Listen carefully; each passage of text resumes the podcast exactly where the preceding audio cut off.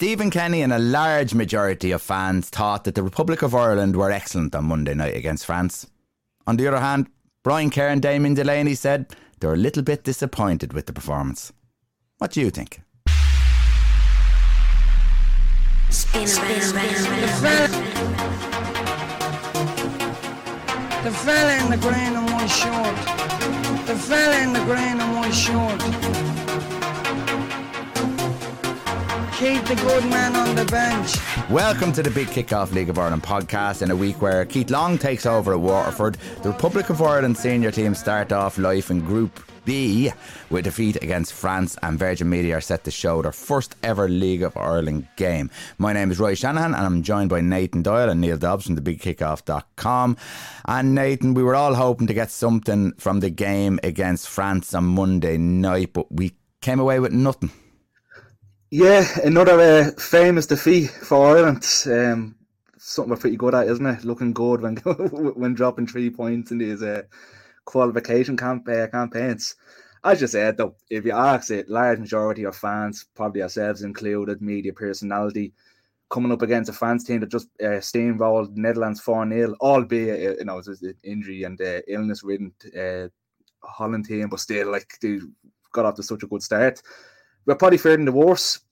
But look, I'm coming off the back of a 3 2 win against Latvia as well, which left a lot to be desired too, didn't it? Where, in terms of conceding the goals the way we did. Two screamers, but a lot of wayward passing and, and defensive errors. But um, yeah, I thought I seen getting banded around a lot that was probably the uh, the the team's best performance under Stephen Kenny. I actually thought was Stephen Kenny's best performance as um as Ireland manager terms of the, the tactics and things like that. I thought the uh, the five four one system really suited in terms of a uh, defensive side of things.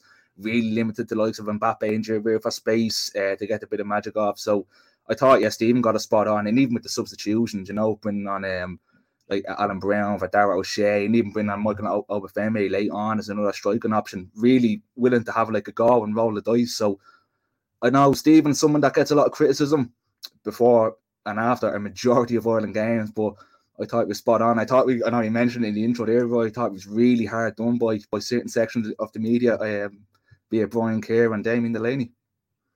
Neal, what was your thoughts on one, the game, and two, the comments after the game? Um, the game itself, Roy, I, I, I thought the game was very interesting game. I thought it was an exciting game. It's the type of game we haven't had a Lansdowne Road in quite some time at Aviva Stadium. We haven't had it in long. I was saying before air there, it's probably eight years since I felt an atmosphere like that. Since Ireland played Germany, Shane Long scored, and uh, it was that type of pre-match. You could feel it in the air. The crowd was in nice and early. Everyone giving the green flags. There was sounds. There was the fireworks before the game. The big fire stalls coming up with all the names announced. It had a big game feeling about it, and the players on the pitch to me anyway, translated that feeling of the crowd onto the pitch and into the game. Um, I felt the first 15 minutes when France kind of settled, I was a little bit worried at one stage they'd go up a gear, which they kind of look to do every now and then. But then, as Nathan was saying, uh, the two wing backs in particular, Coleman and um, Matt Doherty, just seemed to pull back a little bit further into the back line and just limit them getting down the flanks. Um, in particular, Mbappe, who just never seemed to get any sort of a rhythm. Him and Rabiot were on my side of the field in the first half, and the amount of times even the ball hopped over Rabiot's foot was like, you know, there was something in the air that we could kind of make get in amongst them, cause them to be out of their stride a little. And um, then a bit of frustration, I think, grew in for France that they couldn't get in behind us. They couldn't really string a lot of passes together. Um, and then obviously Ireland come into it a little bit better where you just felt there might be something there, albeit second half, maybe even late second half. But I think because they got a big result last week against the Dutch, as in the French, that they beat them 4 0, and people were going, we're worried here with that air of expectation over the game. I'm not saying you take a 1 0 loss, but at some stages you were thinking, let's just not get hiding here. Let's just not, you know, start completely on the wrong foot, 2 0 down at half time. And then you finish the game with this kind of I don't know, like a, a, loss almost that you feel, how do we not get a draw? And then you were feeling we deserved a draw out of the game. And yet here we are sitting here with no points. So for a first game, big game against a team that just played a World Cup final a couple of months ago, I'd be quite satisfied with what I've seen on the field over 90 minutes. Um, but the real campaign kind of starts now, doesn't it? You know, you've Gibraltar and Greece, and if you don't get points, we could be sitting here with a different kind of feeling maybe in another two months' time. I thought there was a lot more hype about how we played than I thought we deserved. I thought we put in a good disciplined performance defensively. We sat back an awful lot and we and we, we took on a lot an awful lot of pressure, especially in the first half when we did trying to break out that we didn't break out really well. I didn't think. I thought we lost the ball uh, an awful lot in areas where we we could have built on and, and uh, let's let's just say Evan Ferguson never even got barely got a touch at, the ball in the game. Ogbene, I thought in, in, the first half, he ran the channels a couple of times and got free kicks, but did he get crosses in? Did he get shots in? No. Um, Jason Knight did a lot of chasing down and blocking and worked re- extremely hard for for the team. So I think what I'm saying is, although in the first half Matt Doherty was like uh, Mbappe running down that left wing, skinning by two or three players. But I don't think we were offensively very good in, in the first half. I think we're only offensively very good within the last 10, maybe 15 minutes of the of the game altogether. I thought defensively we, we were very good. I thought we, we blocked them out. We didn't give them any opportunities. Uh, we got blocks in the ball where we needed to get the blocks on the ball.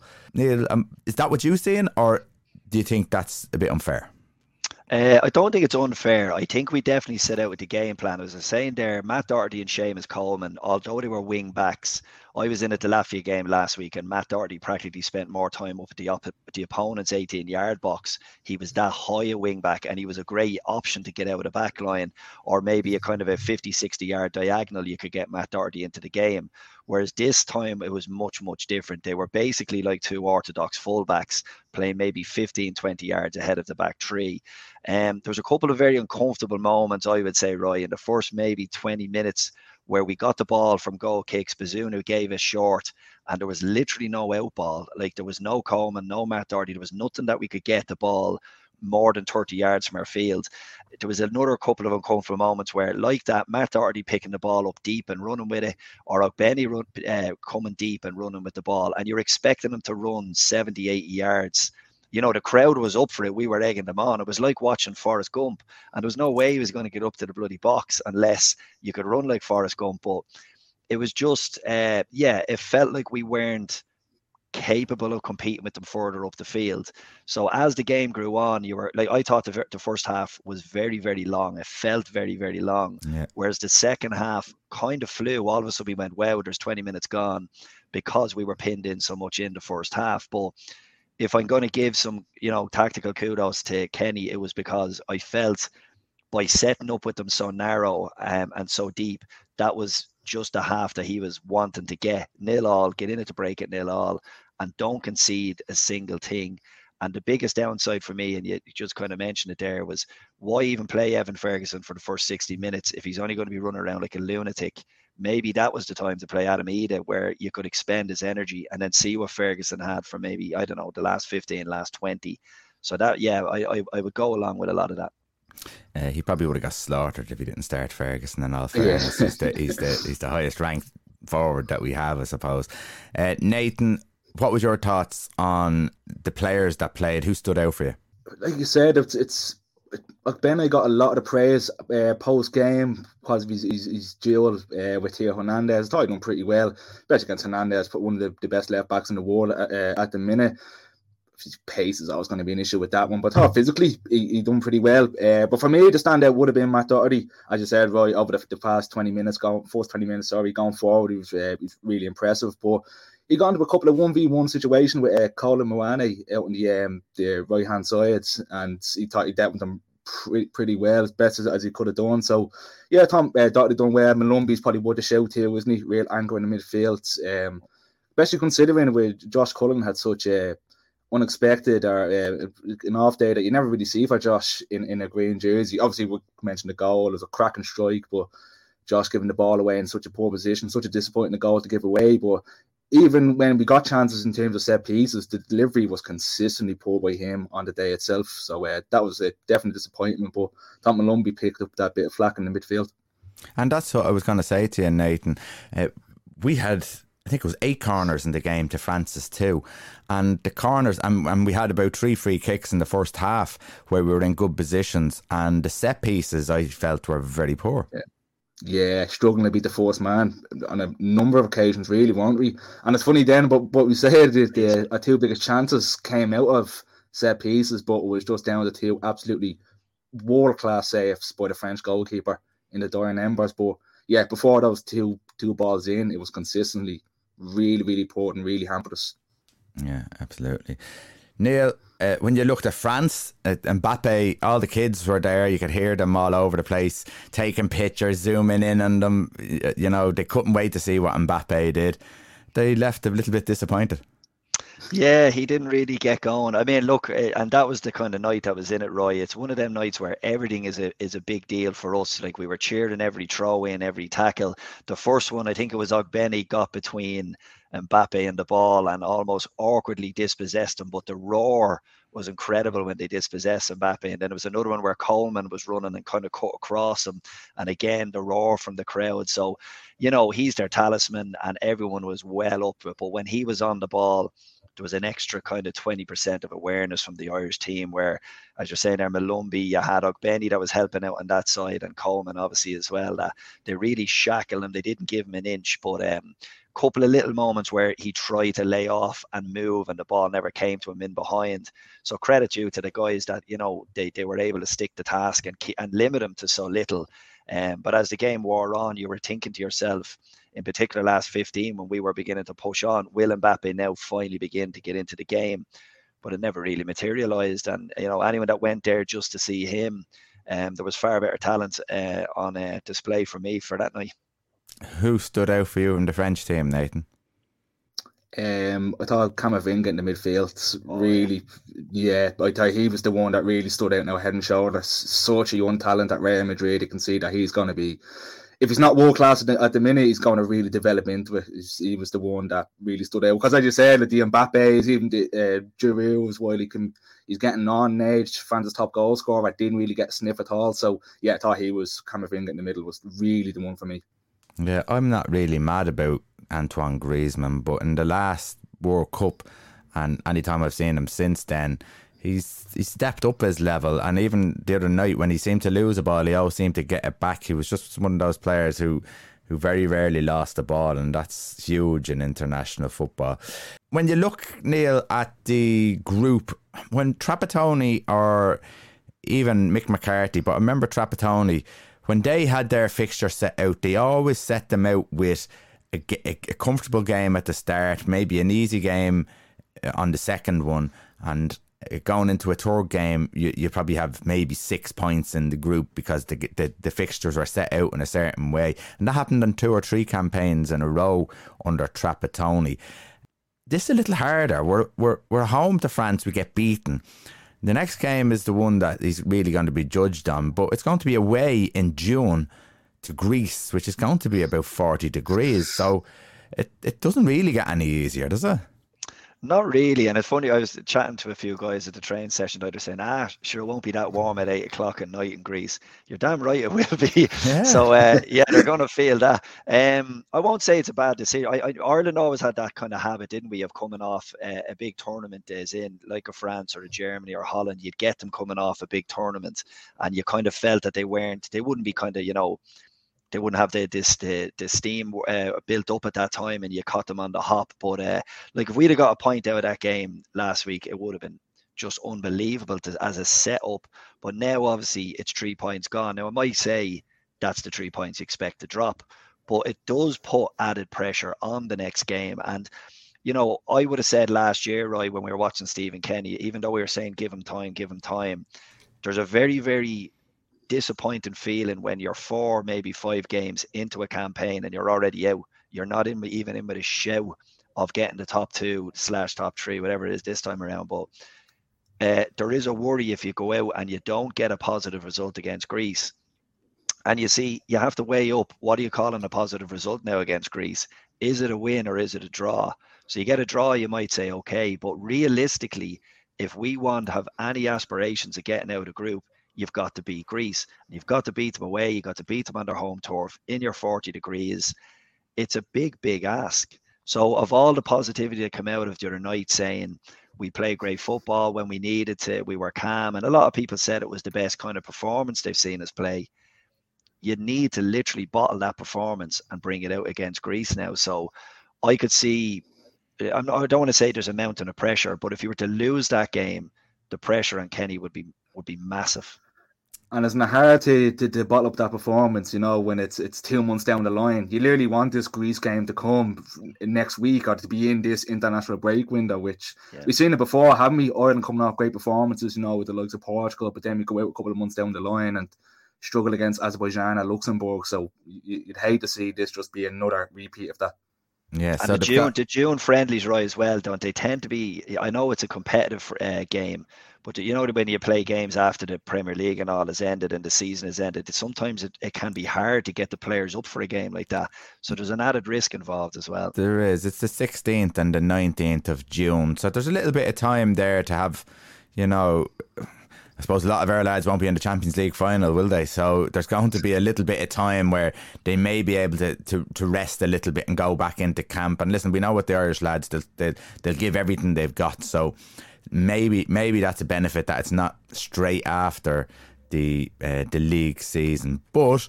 They have Greece on the 16th and Gibraltar on the 19th. They need to get, as you said, Neal, they can't come away with less than four points anyhow because if that yeah. if that does it, it's nearly over already so you're looking at the three points against Gibraltar but you're also looking at at least one, but really and truly six. Because what you're doing is, if you get to, if you only get a point against Greece, you're looking like you're going to have to beat Holland both times instead of maybe the Holland game is where you, you look to get your four points, you know, and that's yeah, the, but that's right as well game. as that, aren't we playing France as well away, um, and then three days later we're playing Holland at home. So our and fourth, brings, our fourth yeah. game is France again.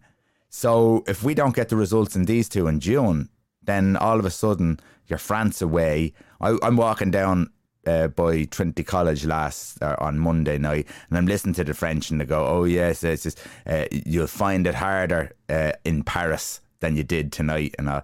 Which is most likely true. It's going, they're going to have the crowd behind them. It's going to be, you know, yeah. free flowing football. They want to entertain. So there could be a step up in level from the French. So we really need to go into that game with positive results behind us and knowing that even if we did get beaten in that game, which there's no guarantee, Ireland are capable of getting something from these uh, any game, anything can happen. But that we're in a positive vibe, knowing that the Holland game is on the 10th of September, and that's the one that you're really going to be focusing on because you've done the job in June. I just worry about the three day layover. That's it. As in, if that was you, Roy, you're going into that game. Are you going to play a very full strength team against France away, and then a full strength team three days later against the Dutch, yeah. which is arguably a bigger game? It is a bigger game. Yeah, that's a big problem. The next not one that then, you can throw away a game, but you know what I mean. It's you're, no, you're kind of hedging your bets on a better on a better result against a slightly uh, lesser team it works then Greece at home in October the 13th. Three days later, Gibraltar away to Gibraltar, and then uh, 18th of November is Netherlands uh, away.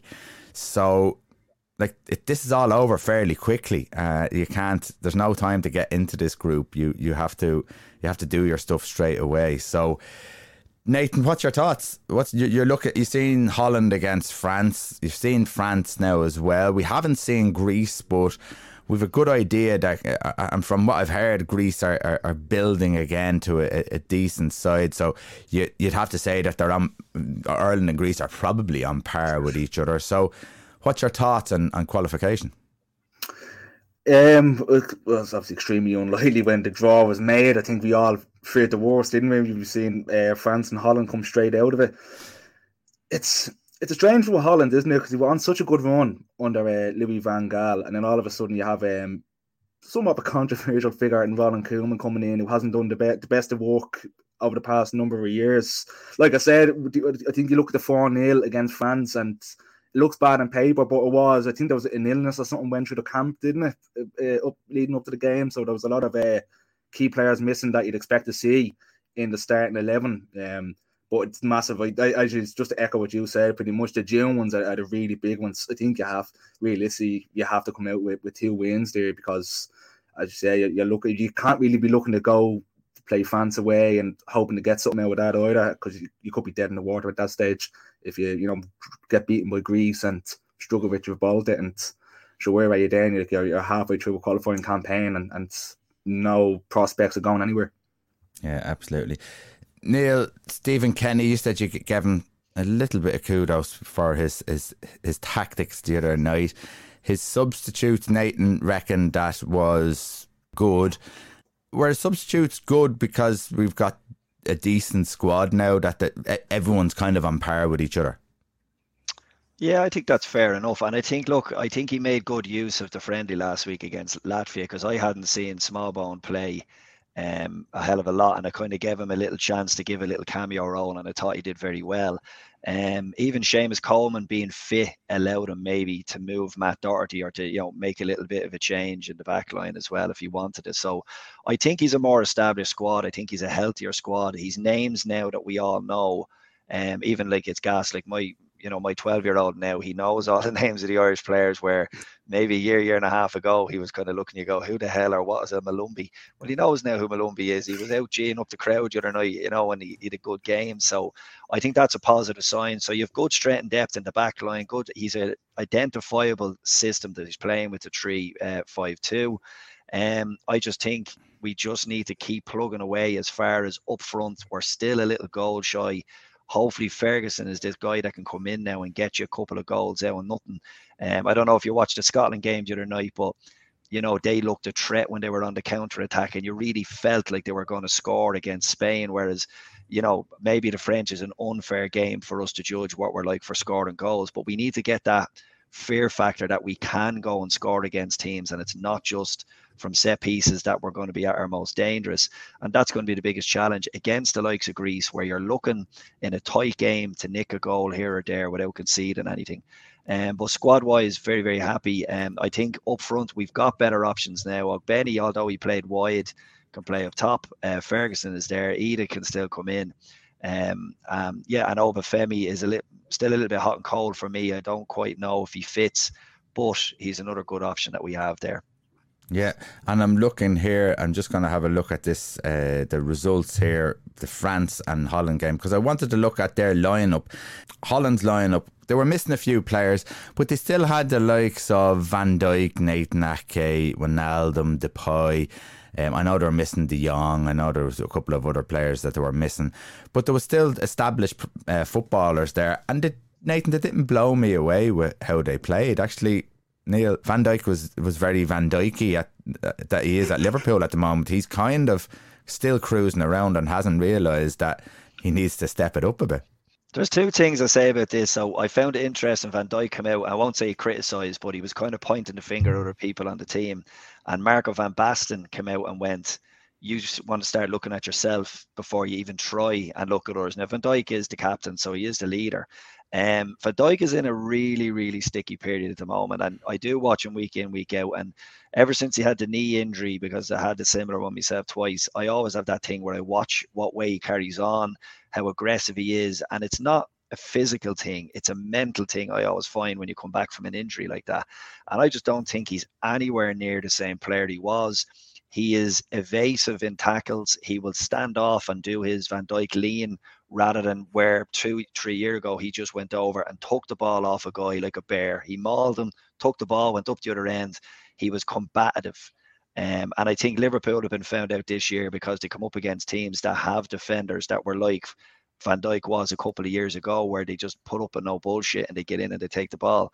So, yeah, I mean, Holland, I don't think are any great shakes insofar as they're not world beaters, but they're a good side with a sprinkle bit of talent um, possibly more talent than we have. But like Van Dijk, they've just proven that they can be pulled apart. They can lose goals. It wouldn't bother me, wouldn't phase me going up against them. I think you have to be positive.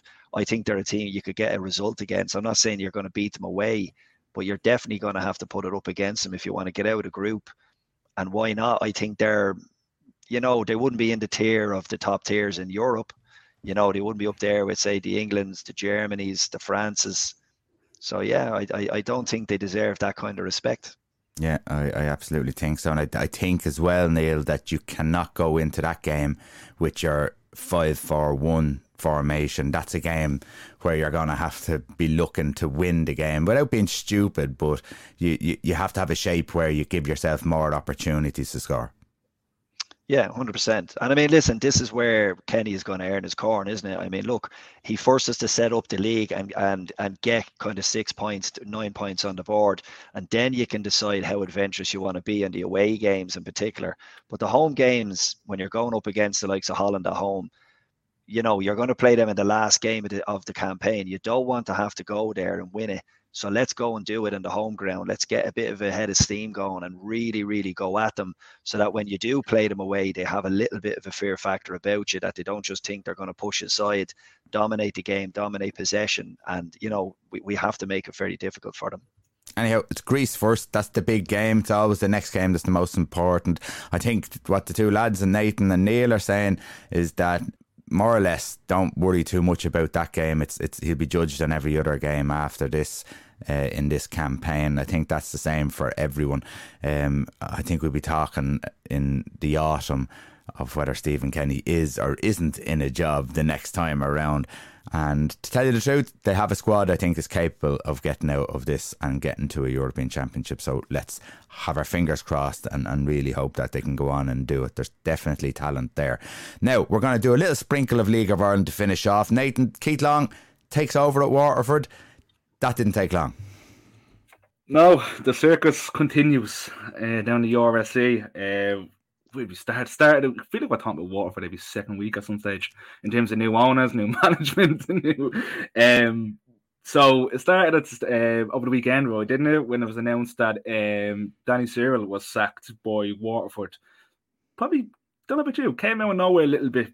They're Still, they're mid-table hovering in the playoff position. and now we everyone expecting to be the uh, the leading contenders for the title, uh, which early days into the season they will be there thereabouts, but only lost one game this season, so it really isn't as uh, dire straits as, as people thought. But look, this this is a Waterford team. Um, the, Danny was the eighth manager since he sacked Alan Reynolds in 2020, which is it's mm. crazy. It's crazy to see that. But yeah, quick on the act to see uh, Keith Long, former Bohs manager Keith Long, uh, being hired as his replacement. And I tell you why it's Good crazy, Nathan. I tell you why it's crazy because I only seen yesterday that they put up a, a post saying applications for manager.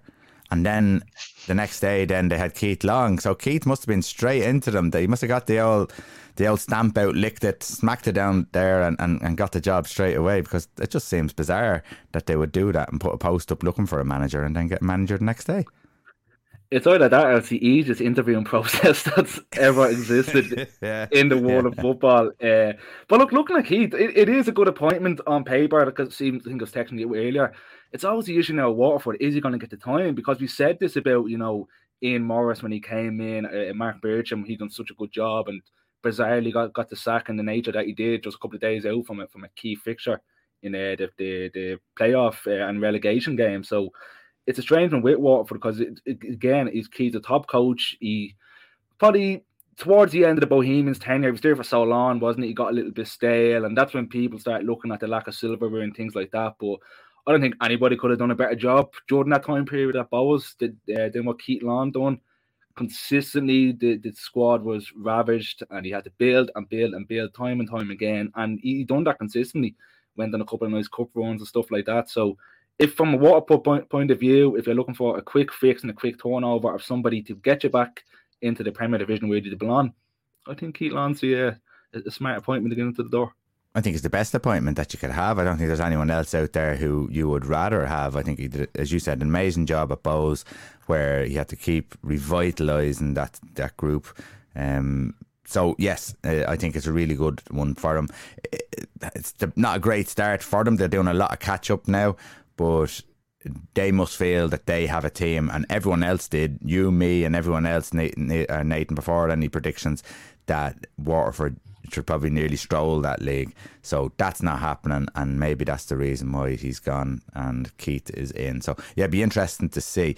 Now, Neal, I'm going to come to you. So, League of Ireland is well, you're a Pats fan now. Let's just talk about. It. There's two of us now. There's two of us now. well, we're, doubling, we're doubling up in your eye as quick as we can. That's yeah. it. I always knew I was a Pats fan. I just had to realise, and you know, while I was awake, that I was a Pats fan. So yeah. I'll be down. I'll be down in uh, Inchicore every Friday night watching now that they're available with me daughter's season ticket and myself in the stands singing away with Nathan the lads. That's it. Unbelievable. So, why are you down there with your daughter? Well, my daughter's playing for the under 17s at the moment, so I'm uh, obliged to escort her to the games on a Friday night. So she gets the complimentary ticket. I get to pay in and uh, see some quality football in the freezing cold so far. So I'll actually look forward to a bit more summer football down there because we're behind the goal. There's not a lot of shelter there. Um, but we're being entertained by Nathan's good buddy on the drums and uh, the sing songs and the songs that are in my head when I wake up on a Saturday morning these days. So, but it's been good so far. Roy, I have to say, was that we were at the Bohs, or sorry, not the Bohs, the Shelbourne game was the first game we went to see, and uh, good atmosphere down there. I haven't been down there in quite a, a number of years, so it's uh, ah, something to look forward to and something to do over the summer. And how is she getting? Could you on? not have could you not have a better reason than being obliged to go to the games? than Well, wait you know what it there? is. They're only over the road, Nathan, so you have to support Yeah. your local teams, you know. So That's uh, I spent a couple of years going over the Rovers and whatnot, but uh, no, she's grand down there, right? They're only getting the campaign going now. They're off for a couple of weeks, but uh, big step up. She's only 14 at the minute, turning 15, so playing under 17. She's given up a year or two, but uh, really, really quality set up. They're ran exactly like the boys are. The boys section, the 15s and 17s, uh, very well looked after, sponsored. Uh, they play out at Cherry Orchard all their games and training, so it's local.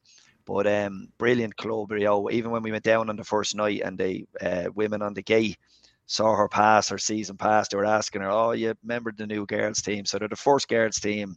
Um, for Pats, obviously the under 17s. They're hoping to join the 19s next year as well. So, um, little pioneers that they can look back on in years to come and say you were part of a startup. You know.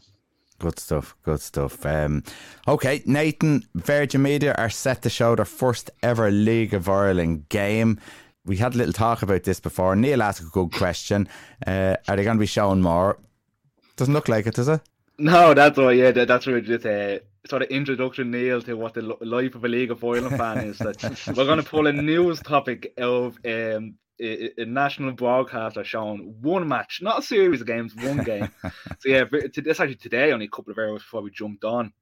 Uh, to record, uh, Virgin Media officially announced on their social media platforms that they'll be showing their first ever SSE Airtricity League Premier Division game. That one's uh, the clash between Bohemians and Shamrock Rovers um, in Dalymount Park, which is sold out. So if you don't have your ticket, there you go. Set yourself in front of the telly on Good Friday after you go to Mass, I'm sure. Um, Friday the 7th of April to get that game in.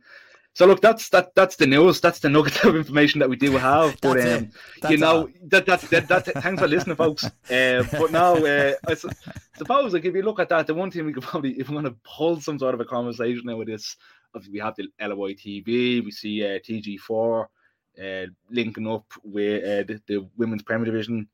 Uh, we've been very not only us but any League of Ireland fan you talked have been vocal about RTE.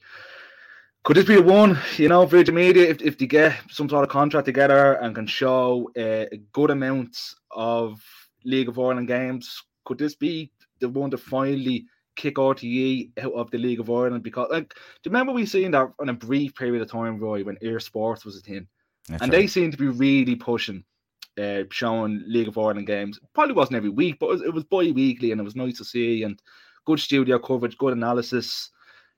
It's everything we've said for a long time is half-arsed with the with RTE. So who knows? Could Virgin Media be the one to do that? And with Brian Kerr in the helm as well, you know he's just going to be knocking on office doors, ringing that League of Ireland bell. Well, the thing is, is that the League of Ireland's getting bigger. You heard Neal about the the girls section, the women's section. The, you see the amount of players who, for the Republic of Ireland, the other night, who have come through League of Ireland football. League of Ireland is getting bigger and bigger, and I think if, if someone like Virgin Media had a little bit of bottle about them and and put something together, a structure uh, as the league grows, that maybe they, they they hand out a certain amount of money, and, and as it gets bigger and bigger, then maybe contracts get bigger and bigger. But this is something that they this could something that could set them up. You know, something that they could work off, something that they could benefit from. And uh, the League of Ireland right now is, in, I think, is in a good place. Le- LOI TV, I just, I just feel LOI TV is a great thing to have. Uh, you're missing that highlight show, you know, all that sort of stuff. You can, Yeah. There's stuff there that you can do Friday night. LOIT or, or Virgin Media could have a, a highlight show or something on, you know, and, and maybe show it again the next morning or day.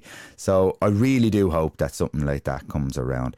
Do you know what it is, Um, right? Just to cut across there, sorry. Um, just as Nate was saying, you're obliged to support League of Ireland. It, it is something that it is something we have to grow as a brand in the country. We have to start supporting our own people. And I know that attendances are up this year. And every time I'm on the social media for be it Shels, be it Pats, be it Bohs, they're all saying we're sold out, we're sold out, we're sold out.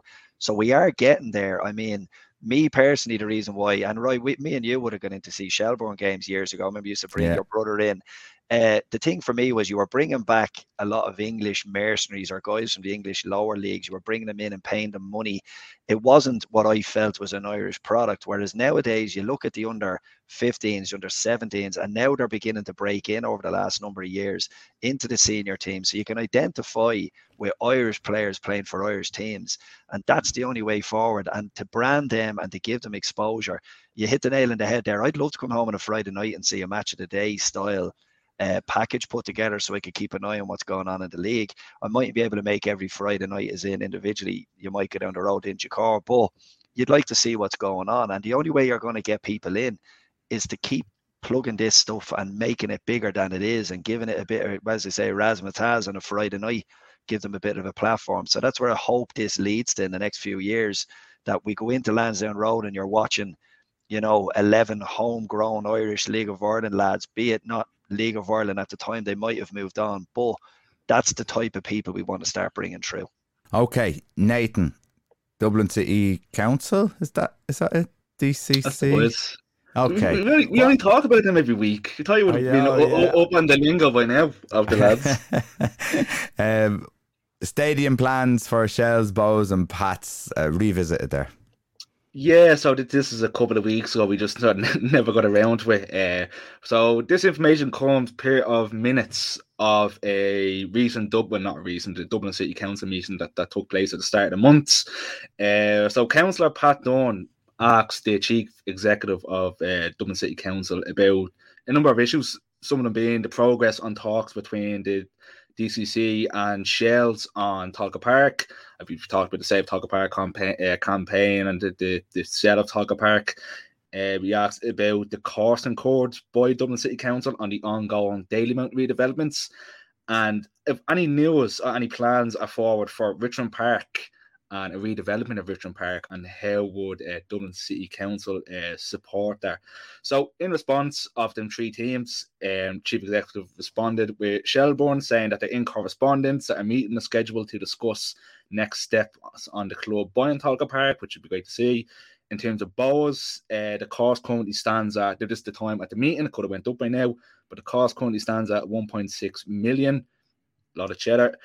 Uh, so far. And from a Pats point of view, if you have two Pats fans in the shows, this could be positive news uh, that DCC are looking at buying properties along Emmet Roads to facilitate a redevelopment, and it has been listed in the Resale Capital Programme uh, for 2023 2025. So, Richmond Park redevelopment could be on the horizon sooner rather than later. You know, we've seen this, didn't we, in 2018, Roy, when uh, St. Pat's planned to leave the home of Richmond Park to go to a new uh, 12,000 seater stadium across the road in the St. Michael's Estate, but um, it was actually axed by the, uh, the council at the time.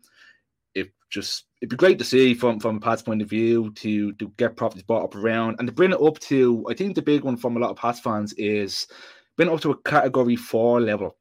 Because that makes such a difference for the European games. It, it would allow Pats to stay at Richmond Park for the European games, pack it out, get it full instead of having to move to, uh, Yeah. up up to Tallaght Stadium. So that would be the big one from my point of view. But um, yeah, who knows? We could have um a St. Pat's new uh, redeveloped uh, Richmond Park down the road.